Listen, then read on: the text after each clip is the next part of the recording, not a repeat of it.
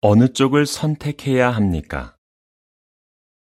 우주는 무로부터 스스로를 창조할 수 있고 실제로도 그렇게 할 것이다. 물리학자인 스티븐 호킹과 레너드 물로디노프 2010년 하느님께서 하늘과 땅을 창조하셨다. 성경 창세기 1장 1절 우주와 생명체는 하느님이 창조한 것입니까? 아니면 우연히 생겨난 것입니까?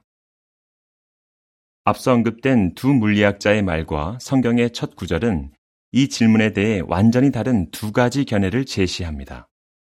각각의 견해마다 그 견해를 굳게 믿는 사람들이 많습니다.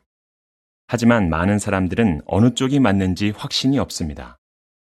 양편은 인기 있는 책과 공개 토론을 통해 팽팽히 대립해 왔습니다.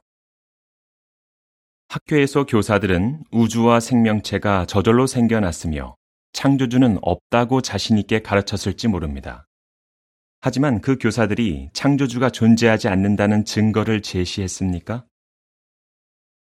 그런가 하면 당신은 목회자들이 창조주가 존재한다고 설교하는 것을 들어본 적이 있을지 모릅니다.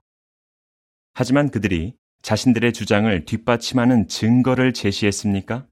아니면 신앙의 문제이므로 그냥 받아들이라고 했습니까? 아마 당신은 이 문제에 대해 생각해 보았을 것이며 창조주가 존재하는지 확실히 말할 수 있는 사람은 아무도 없다고 느낄지 모릅니다. 그와 동시에 이 문제가 정말 그렇게 중요할까 하는 의문이 생길지 모릅니다. 이번호 깨어라에서는 먼저 많은 사람들이 창조주의 존재를 믿게 된 몇 가지 이유에 대해 살펴볼 것입니다.